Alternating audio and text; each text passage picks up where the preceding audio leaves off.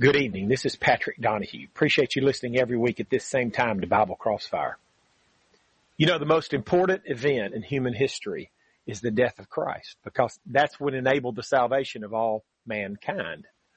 I thought we'd talk a little bit about the death of Christ tonight from John 19, John chapter 19, which is, I think, the most detailed description of the torturous crucifixion of Christ. Why talk about it? Well, one reason we might want to talk about it is that as we talk about the details of the suffering, the pain that Jesus went through, his death for us. I'm hoping then that that will help develop an appreciation in us for what Jesus has done for us. And the more appreciation we have for what Jesus has done for us, the better motivated we're going to be to serve God faithfully. I mean, on this program, we study a lot about, we'll call them doctrinal topics. Gay marriage, women preachers, uh, baptism. And if you have a question about any of those topics or any other topic, give us a call. Get on the air. 877-655-6755. Tonight's lesson is a little bit less doctrinal, more motivational. Look, if we learn to appreciate what Jesus went through for us, the sacrifice he made for us, then when we study something doctrinally in the future and that demands a change in our belief and practice, we're going to be more willing to make a change in our belief and practice to match up with what the Bible says because we'll think about what did Jesus do for us? So John 19 to me is perhaps the most detailed description of the suffering Jesus went through. John 19 verse 1. Then Pilate therefore took Jesus and scourged him. Uh, you know, you may not know what this scourging involves. Did you ever see the movie, Mel Gibson's movie, The Passion of Christ? Well, I saw it basically on tape. And, and the scourging, it was pretty gruesome what they did to him. They took this whip with many tails and they, maybe they tie bones to it or rocks to it. And then they just whip the back of what they consider to be a criminal. In this case, Jesus was innocent. They, they whip Jesus's back so much it just basically tore the flesh off his back. It was horrendous. And it, sh- and it just re- reminded me of the, what I should have known already, that the amount of pain that Jesus was going through. It was just, just terrible. Let's see if we can take this call. Bible Crossfire, William from Colorado. Go ahead with your Bible question or comment, please. Hey, how you doing, Pat? In Matthew uh, twenty-seven forty-six, the Lord says, My God, why have you forsaken me? And in the Aramaic Bible, same verse, it says, My God, for this reason I was spared. I was wondering about the uh, about the difference there. Okay, first of all, I think you're mistaken about the Aramaic Bible. I've never heard that before. I do not think that's true. In the Okay, Greek, well, written in Greek. Well, first, Go- Jesus, Jesus says it. Here's why I say that. This Eli, Eli, lama sabachthani is the Aramaic. And then, then Matthew, by inspiration of God, is translating the Aramaic to, for us. Now, he originally translated into Greek. And then, then the translators came along, the King James ele- uh, version in 1611, and they translate the Greek. But, but the Greek is saying, what Matthew is saying by inspiration of God, that the translation of the Aramaic is, my God, my God, why hast thou forsaken me? So God the Father forsook Jesus at that moment in time. He had to forsake him. He had to turn from him because Jesus was taken on the sins of the whole world. So I don't Right. think you're correct about the Aramaic Bible. We have the Aramaic right here. And Matthew, by God's inspiration, says the translation is, My God, my God, why hast thou forsaken me? Okay, my Aramaic Bible says, My God, for this reason I was spared. Well, you just, And- you just said something in, in English. So that cannot be your Aramaic Bible. That was English that you said. So your Aramaic Bible can't have said that because that's English. The Aramaic Okay. is Eli, Eli, lama sabachthani. That's the Aramaic here. That's right there in the English version. They, tra- they transliterated it for us, the Aramaic. But anyway, I, I've Yeah. never seen the Aramaic Bible. I've never seen it, so I can't say for sure that you're wrong. It just looks like from this verse, it looks like we have Okay. the Aramaic right in the right in the verse. This is very rare that we have the Aramaic, and Matthew is telling us the translation of it. My God, my God, why Oh. hast thou forsaken me? Okay, if I wasn't driving, uh, my Bible does does have the uh, Eli Eli. Uh, Lama sabachthani. Okay, yeah. So that, that means yeah, and that means my God, my God, why hast thou forsaken me? According to God, He's the one that wrote this. But I tell you what, William, I'll call you after the program. We'll so we'll connect up, and then so you when you get home from driving, you're a truck driver. yeah, So that yeah. when I'm get headed home out. I'm headed out to. I'm headed out to Texas right now. so whenever so- you get back home, whenever you can look at your Aramaic Bible, maybe we can get on the phone and do, look at it together. What do you think? Oh, sounds good. Thank you for your call, William. All right, thank you. All right. So we're talking about John chapter 19. We're talking about the scourging that Jesus went through. The, the, this, they, the, the lashing he took on his back would have ripped the flesh right off his back. So even before Jesus is cruci- crucified, he's suffering immense amount of torturous pain. If you have a Bible question or comment, you- the lines are wide open. We appreciated that call from William. Call us at 877-655-6755. The number to call is 877-655-6755. And so then we come to verse 2 of John 19. John 19 verse 2 it says, And the soldiers platted a crown of thorns and put it on his head and they put on him a purple robe. Now really they're mocking Jesus here. A crown of thorns. They're mocking the fact that he is supposed to be the king of the Jews. And purple is the royal color. So they're mocking him. But this would have been more, this would have been mentally painful. You know, somebody mocks you, make fun, is making fun of you. You're probably, it's going to hurt your feelings a little bit, but it's more than that. There's physical pain here because it's a crown of thorns. These thorns are going to be sticking into his, scalp and you're probably pretty sensitive. I'm thinking we're pretty sensitive on our scalp, our nerves. It's going to be bleeding. It's going to be hurting. Again, he's already been scourged and now they're sticking thorns into his scalp. Again, tremendous amount of pain that Jesus is going through for us. Jim from Mississippi, go ahead with your Bible question or comment, please. Hey, brother, I just want to say I love to hear people talk about the whipping post. In 2012, when I went to Bible school, I started learning about it. Gosh, I'm 20 years. 1996 was the last time I've been sick. But starting in 2012, I really made it something that I had to do because I told myself every time a cold or a flu tried to get me, I'd say, no, no, no. And I'd hear that whip in my mind, and I would say, no, I'm not having it because of all that. He couldn't go through that for nothing. I can't do it. So I love to hear other people talk about it. Thank y'all so much. Thank you for your call, Jim. Thank you for your call. Thank you. You know, the, the, um, of course, we, when we have suffering, if somebody gets sick or somebody gets cancer, we certainly want to pray for them. And if God answers our prayer, yes, God may, uh, heal somebody, maybe through the doctors or, uh, whatever means he decides may heal them of cancer or, or whatever sickness they have. But Jesus, what he healed on the cross was spiritual sickness, sin. He was taking care of our sins. And so we're looking at John 19 verse 3. It says, and, and said, Hail, King of the Jews. And they smote him with their hands. So, so here's Jesus. He's on the cross. He's got a crown of thorns on. Well, I guess he's not on the cross yet. He's, it's leading up to the cross. He's already got a back, the, the flesh has been ripped off. Now they're hitting with their hands, probably on his face.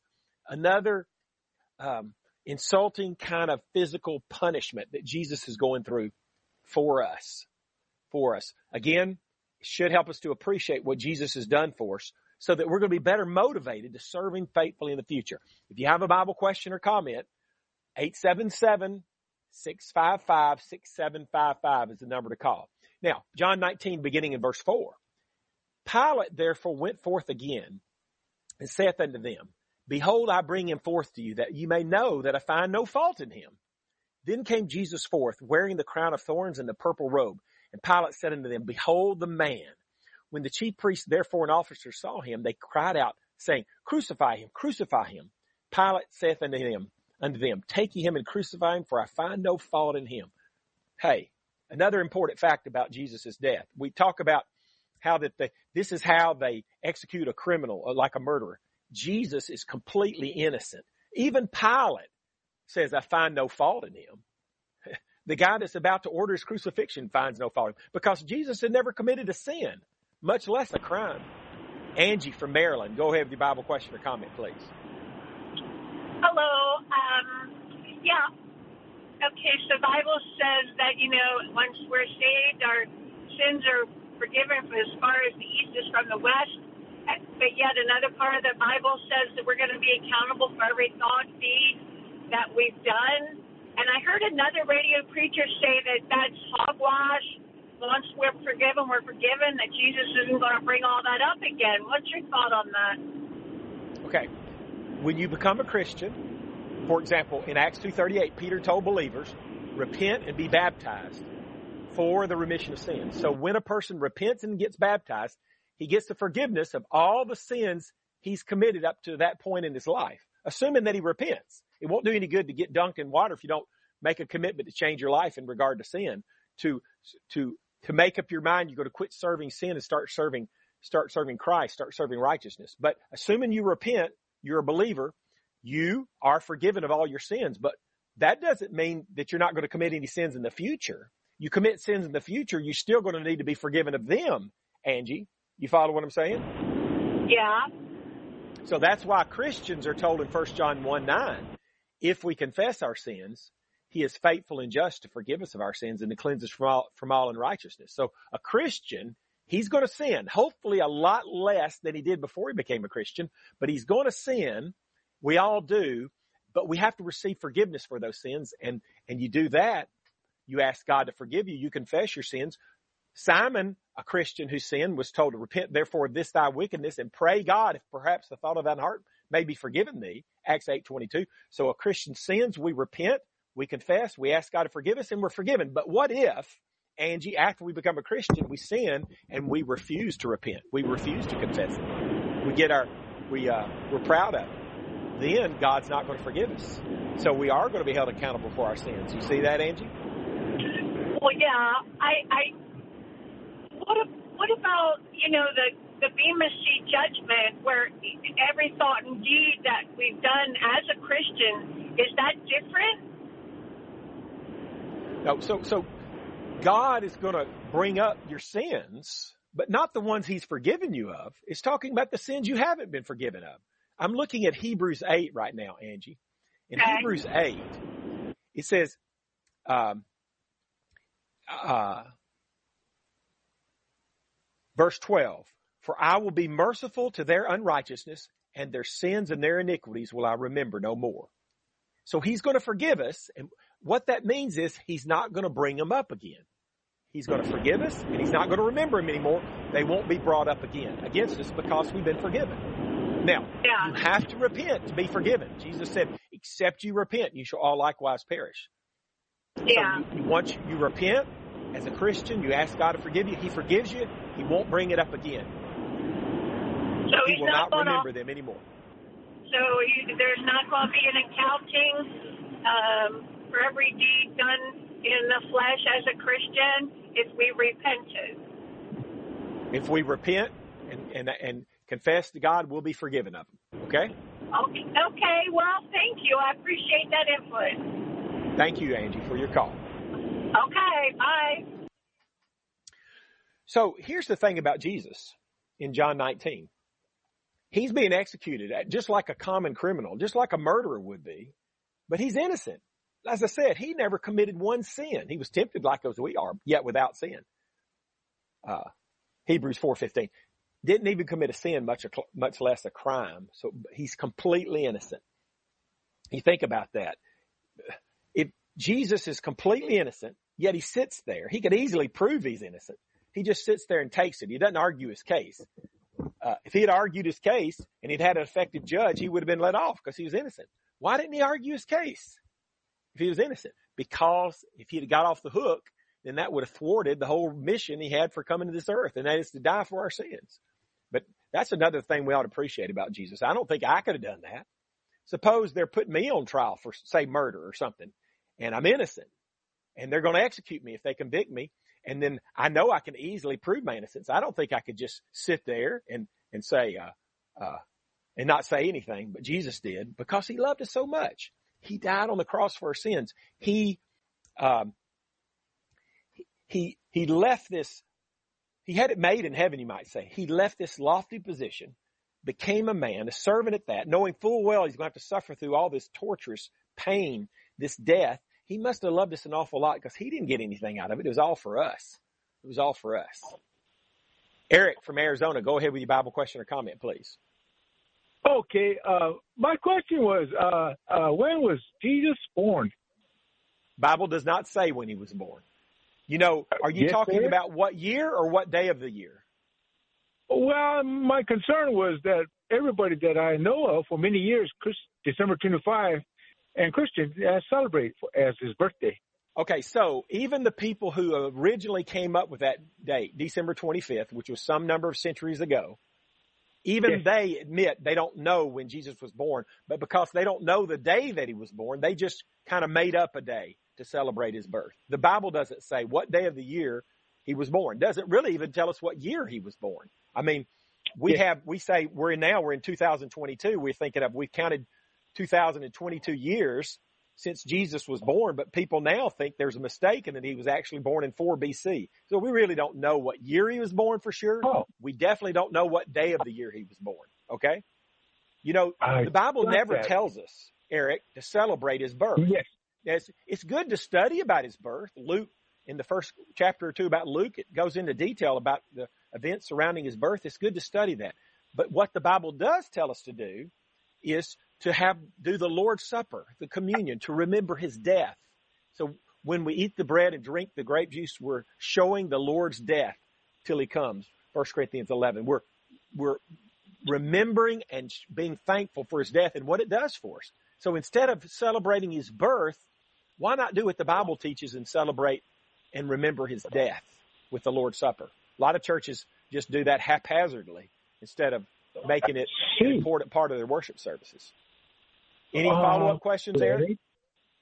Well, let me just go and throw this at you. Catch it.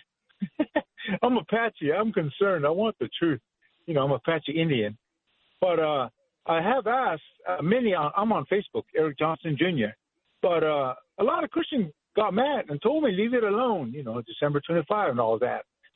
But a lot of Facebook friends that are not Christian, they kind of told me maybe uh, September, October, according to uh, Mary and uh, Joe's going back to to register or something, and I don't know. Scholars, researchers, kind of kind of ended up in somewhere uh, September, October, but they don't know the real date because it's not in the Bible. Hey, Yeah. That's why I had this. question. I wanted to know, uh, am I supposed to? Yeah, I'm saved, born again. Thank you, Jesus. But Eric, I if, if God had wanted us to know Jesus, if God had wanted us to know Jesus' birth date, he would have told us in the Bible. And because he doesn't tell us in the Bible, that means we don't know. Right. We don't know. Okay. Appreciate, appreciate Yeah. your call, Eric. Well, thank you, sir. God bless you. Keep up the great work. We're listening to you right now on the uh, 131. You have Uh, a good evening, okay? Virus- So appreciate those calls. If you have a, another Bible question or comment, give us a call at 877-655-6755. So we get down to John 19 verse 7. John 19 verse 7, it says, the Jews answered him, we have a law and by her law, by our law, he ought to die because he made himself the son of God. When Pilate heard that saying, he was the more afraid and he went again into the judgment hall and said unto Jesus, whence art thou? But Jesus gave him no answer. I can tell why he's afraid. He's about to think about crucifying the son of God and, uh, and they say he's, uh, I mean, he's about to crucify this man and they're saying he's the son of God. Well, Pilate's thinking, what if he is the son of God? If he's the son of God and I'm going to be the one to order his crucifixion, I would be afraid too if I was, if there was any chance I was going to be the one to kill, to execute the son of God. He was afraid. And he says to Jesus, where did you come from? Uh, he's, he's wanting Jesus to say, whether or not he's from heaven or not, you know, whether or not he's the son of God or not, because if he's really the son of God, he didn't want to crucify him. That would be, that would, to crucify the son of God would be, probably the worst sin imaginable, the worst sin in the history of mankind. Pilate's getting afraid. What if I'm really crucifying the son of God? I'd be afraid too. And then starting in verse 10, then said Pilate unto him, Speakest thou not unto me? Knowest thou not that I have power to crucify thee and have power to release thee? Jesus answered, Thou couldst have no power at all against me, except it were given thee from above. Therefore he that delivered me unto thee hath the greater sin. Now I'm not sure why uh, that the Jews would be considered to have the greater sin more than Pilate, simply because Pilate was given the power that he has, the political power he has by God. But I do know this, this does say that Pilate got his power from God. And what that would really say is probably, I'm thinking it would mean that any politician that's in power got that from God. So, and that would apply to, uh, apply to any, either party here in America.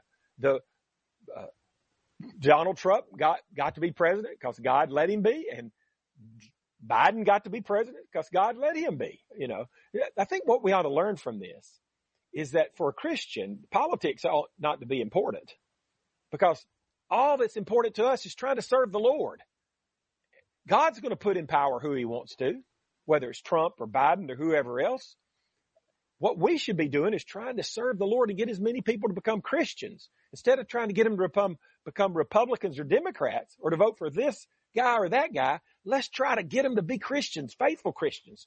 To, instead of preaching about what politician believes what about gay marriage or abortion or all this, how about trying to get people to change and quit being a homosexual, quit supporting abortion, quit allowing women preachers in their churches, quit sprinkling babies for baptism. How about getting, instead of trying to vote about that, why not just try to preach to people the truth of those things and get them to, to quit doing those things? Anyway, the politicians are given their power by God, evidently, from John 19:11.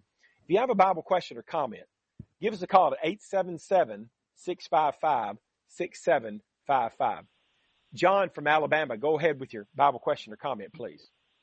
Yeah, you know, the Bible says it's not every one that says unto me, Lord, Lord, shall enter into the kingdom of heaven, but he that doeth the will of my Father which is in heaven. That's exactly right. That's Matthew seven twenty one. You quoted it just perfectly, yes. I think. Yes. We gotta live right to get to heaven. You know what that tells us? No, Go ahead. There ain't gonna be no sin in the end. Yeah. So you know what that tells us is a lot of preachers, John, will say all you gotta do is believe in Jesus to be saved. But Jesus is saying here, no, just believe in Jesus is not enough. You have to do the will of the Father, which is in heaven, to go Amen. to heaven. You see that, Amen, John? Matthew brother. seven twenty one. Many in, other I'm passages. enjoying. Go ahead. I'm enjoying your program. I'm enjoying your program. Just, just keep, keep up the good work. Appreciate your call, John. There are a lot of Okay. passages that teach that same thing. Hebrews 5 9, talking about Jesus, said, He became the author of eternal salvation unto all them that obey Him. So John's exactly right. Matthew seven twenty one, Hebrews 5 9, many dozens of other passages prove conclusively it's not enough just to believe in Jesus. I mean, John, uh, James chapter 2 says, well, even the devils believe and tremble. It's not, they're not going to be saved. They believe. No, it's the people that believe and obey. As the famous song says, trust and obey. I mean, if you look at Second Thessalonians chapter 1 verses 8 and 9, you're going to see this idea of trust and obey that that song made famous. Second Thessalonians 1 8 says, in flaming fire, taking vengeance on them that know not God and that obey not the gospel of our Lord Jesus Christ, who shall be punished with everlasting destruction from the presence of the Lord and from the glory of his power. So, so if you want to avoid flaming fire vengeance from God, if you want to uh, avoid everlasting destruction, in other words, if you want to avoid the bad place, H-E-L-L, you've got to know God and obey the gospel. It takes both trusting God and obeying the gospel, belief and obedience. Jesus said, he that believeth and is baptized shall be saved. It takes both belief and obedience to be saved from your sins based upon the blood of Christ. To get the blood of Christ to wash away your sins, you have to trust and obey Christ. If you'd like to have a free one hour phone Bible study with me, I want you to, uh, give me a call or text me at 256-682-9753. 256-682-9753. Appreciate you listening tonight. A lot of good calls. I want to invite you to listen the same time next week.